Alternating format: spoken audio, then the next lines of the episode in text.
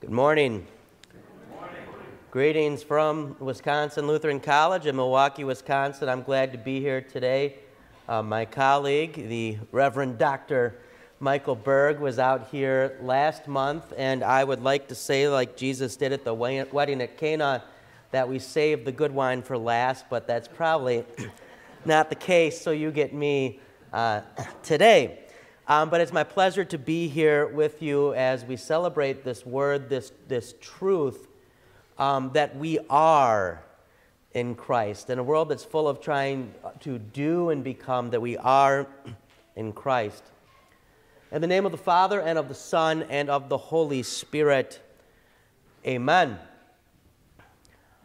Some time ago, there was a rather spectac- spectacular celebration of Reformation Day at the Augustiner Kloster, the Augustinian monastery in Erfurt, Germany, where Luther had been a monk. A pastor set himself on fire and he died. Why did he do it? Well, he said he was doing it to warn about the inroads that Islam was making in Europe. He was a light in the world but not as Jesus intended. The church is full of people, it seems, who, who want to be on fire. People with multiple hearts. I hear all the time he or she is on fire for this or that. He or she has a heart for this or that. When I was in the parish, I used to regularly get mailings about needing to set my youth on fire. And yet, I suspect if I would have brought gasoline and matches to youth group, I would have been in trouble. And yet, we do want to be light. We want to be light for Christ. We want to shine. We sing it from little on. And so today, when Jesus says to us, You are the light, you are light, the old Adam in us, the sinful nature that is very religious, but with the wrong religion, seizes on the you as the subject of the verb and gets all excited and wonders, well, what should I do to shine? It thinks maybe I can put another bumper sticker on my car. Maybe I can change all the babies in my favorite song to Jesus. Maybe I can wear this certain type of clothes. Maybe I can vote for that candidate. Maybe I can go to this church or, or that school that will make me extra special light. Maybe I can go play soccer for a week with poor kids in another country. Maybe I can, maybe I can, maybe I can. And we wonder and we beg and we plead with the Lord, what can I do to shine? And we forget that the Lord here said, You are. We forget that we are light. I hate to break it to you, but are is not an action verb. Are is a being verb. You are baptized. You are forgiven. You are redeemed. You are light. I suppose at my last funeral, I could have said to the man in the casket, You are dead. But that didn't mean that he was going to do anything, it's what he was. Jesus says to us, You are. And so we do well to sit on that for a while before we leap to we do, before we brainstorm all the things we think we have to do to be light. You are light. light. This is, R is not potentiality. R is not what you become. R is reality. R is what you are. And so when we get to those times when we think that perhaps we kindle the light within us, we brighten the light, we set the fire, we do well to remember that light also exposes, right? Jesus uses light in that way too. And so we're here in California, and when you're from Wisconsin, you think of California, you think of all the TV shows, right? They get, they get made out here. I flew into to Burbank, right? And I mean, we've got Laverne and Shirley, but, but you guys have, have some more. And uh, maybe you can think in this instance of the crime shows, the CSIs back in the day. I don't know if they're still on TV anymore. but they would sometimes take a black light to a crime scene, and then they would find a bunch of evidence, right? Light also does that. I remember in college, uh, one of my best friends, he had half a fake tooth. I think he was saving up for the whole tooth eventually, but, but he had half a fake tooth. And so we would take our black light, and yes, we had a black light as well as a disco ball because we were cool. we would take our black light and we'd hold it up to his face, and the, the fake half of the tooth would shine. God's light not only is what we are, but it also reveals who we are apart from Him. And so, at those times when we move too quickly from being to doing, especially when we try to put doing before being, as if Jesus had said, Become light, we do well to take God's black light, the law, to remember who we are apart from Him a walking crime scene, half a tooth. You are light, Jesus says. Notice the verbs here. You are like a city set on a hill. You are like a lamp put on a stand. The text is about you, and it's about me only insofar as it is about Jesus. And it was Jesus who said in John, I am the light of the world. Whoever follows me will never walk in darkness, but will have the light of life. Jesus is the light of the world. And you are light then only insofar as you are in Jesus. You are. You are set. You are put. And all this is in Jesus in every way. Many churches, and I see you have one, so this makes it a much easier illustration for me. Many churches have the custom at baptisms of lighting the baptismal candle for the infant being baptized from the paschal candle that we light at the Easter sunrise service. I spent 10 years in the parish trying to teach my elders to call it the paschal candle, but even when I left, they would still say, Do we light the big candle today? so we take the, the little candle and we light it from the big candle. And why do we do that? Because Christ is the light in the life of that child who now is light and has life. Water, and this is the weird thing about how Jesus operates, water then sets that little wretch afire. Luther has a great letter he writes to invite someone to the baptism of his child, and he says, I would like you to come attend the, the baptism of my little wretch? This wretched little sinner that we have produced. God sets that little wretch afire with water, with the water of baptism. And then that child is light. It's light before it can speak. It's light before it can change its profile on social media. It's light before it can hold a nook, let alone a job or pick a school.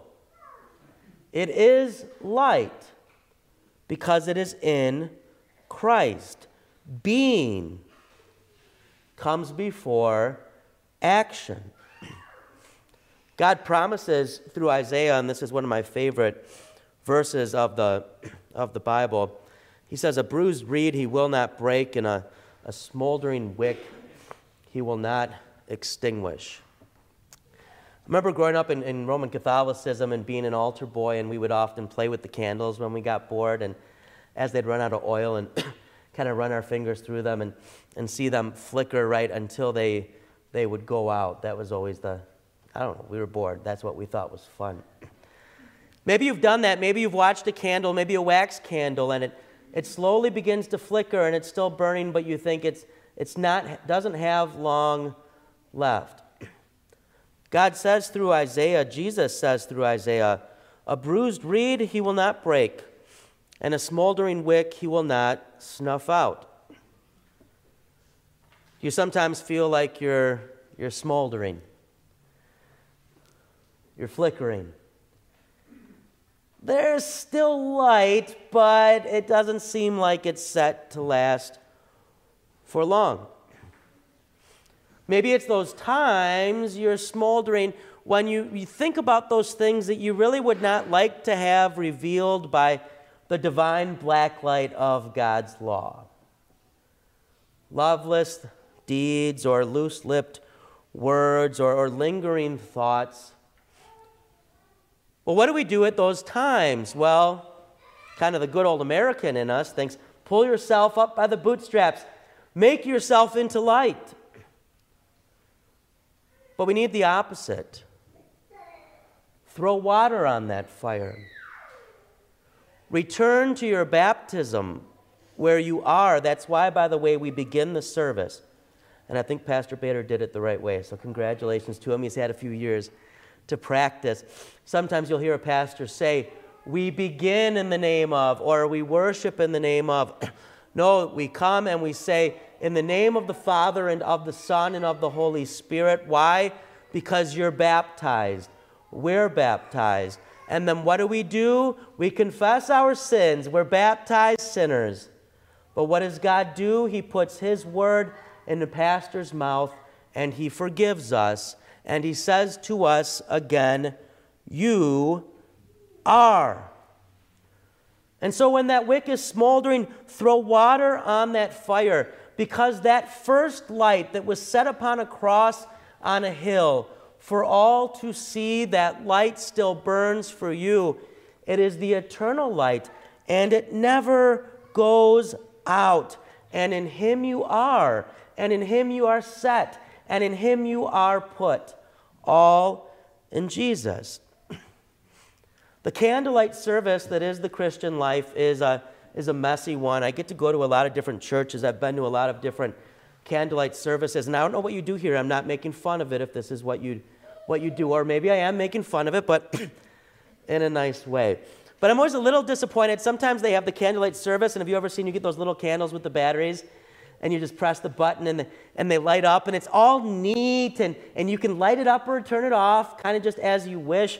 I like to live dangerously. I like when they just have the wax candles in the back, and you see like the three year old grab one, and you're like, that could go wrong. And the service, it gets a little messy, right? You try to have the wax guard, but the wax is going down the candle and it sometimes gets on the floor. And I remember it was worth it because I love the candlelight service, but cleaning the floor after to get the wax bits. And you kind of you, you, take the candle and it's lit from the, the big candle and you pass it. And, and sometimes it seems it's about to go out and you're and you're trying to get it to go from person to person. And sometimes one doesn't and their neighbor relights it. That's the Christian life. Sometimes flickering, sometimes messy, but it's what we are. What we are, sometimes even in spite of ourselves, what we are as an article of faith, so that Paul says to the Colossians, Your life is now hidden with God in Christ. Jesus warned his disciples, For I tell you, Unless your righteousness exceeds that of the scribes and Pharisees, you will never enter the kingdom of heaven. That means we're in trouble if we read it as many reads it. The Pharisees and the scribes worked really hard to be religious. They worked very hard to be righteousness, righteous. They were the spiritual A team of their day. If you wanted to be holy, most people looked at them. They wanted to be like them, which is why Jesus tells that marvelous parable about the tax collector and the Pharisee who was set up front for everyone to see because he thought he was light, but the light was the tax collector in the back. But if what Jesus says just is what many take it to be that our righteousness must surpass that of the Pharisees and the scribes and the teachers of the law, then we're in trouble, aren't we? We, we? we fail to keep that law even on the days that we try the hardest. And if you're like me, there's days we don't even try all that hard. if we're willing to admit it. But it was those same scribes and Pharisees that Jesus warned again and again that they too needed his righteousness. That though they thought they were healthy, they too were the sick who needed the great physician. So, what's up with this? How do I get this righteousness that surpasses that of the scribes and the Pharisees? This is where in America you would have a, a nice commercial pop up during your YouTube break. Would you like righteousness that surpasses that of the scribes and the Pharisees? and our American ears pick up, pick up and say, How much do I have to pay? What do I have to do? How many principles are there? But the thing is, it's free. This isn't an active righteousness. It's not what you do, it's a passive righteousness. It's who you are. It's not earned, it's given. We don't get it when we start working, we get it when we stop working and listen and hear the Word of God and see the light who makes us light. And so Jesus said, Do not think that I have come to abolish the law or the prophets. I have not come to abolish them, but to fulfill them. Jesus came and he kept the whole law, the law that we ourselves could never keep perfectly the law that could not give salvation because sinners could never qualify in front of it. He came and kept that law so that he could become. So that he could become, as Paul says to the Corinthians, so that he could become sin for us. So that we could be. So that we could be what? so that we could be saints, so that we could be righteous as an accomplished fact. we all want to shine. It's a good thing. It's a good thing to want to be the light of Christ. Just make sure the light you have in mind is actually Christ's light. Remember that the torch can only burn with the flame that it receives. We are light. We are that in Christ through whom we have received light and the righteousness of God. It is the Lord who does the setting. It is the Lord who does the putting. You don't have to look too hard. You don't have to brainstorm too much to find what to do. God will set it there, He will put it there. And you will simply be. Pastor Bader sent me a, uh, something he had got from somewhere, a possible sermon theme idea that maybe wasn't the greatest, but I decided I was going to try to use it and make it good. So he can tell me after if I did all right or not, if I passed or failed. You are. You are freely. You are freely light. So be, not to become, but just because you are, by grace in Christ. Amen. Now may the peace of God that surpasses all understanding guard your hearts and your minds through faith in our Lord Jesus Christ. Amen.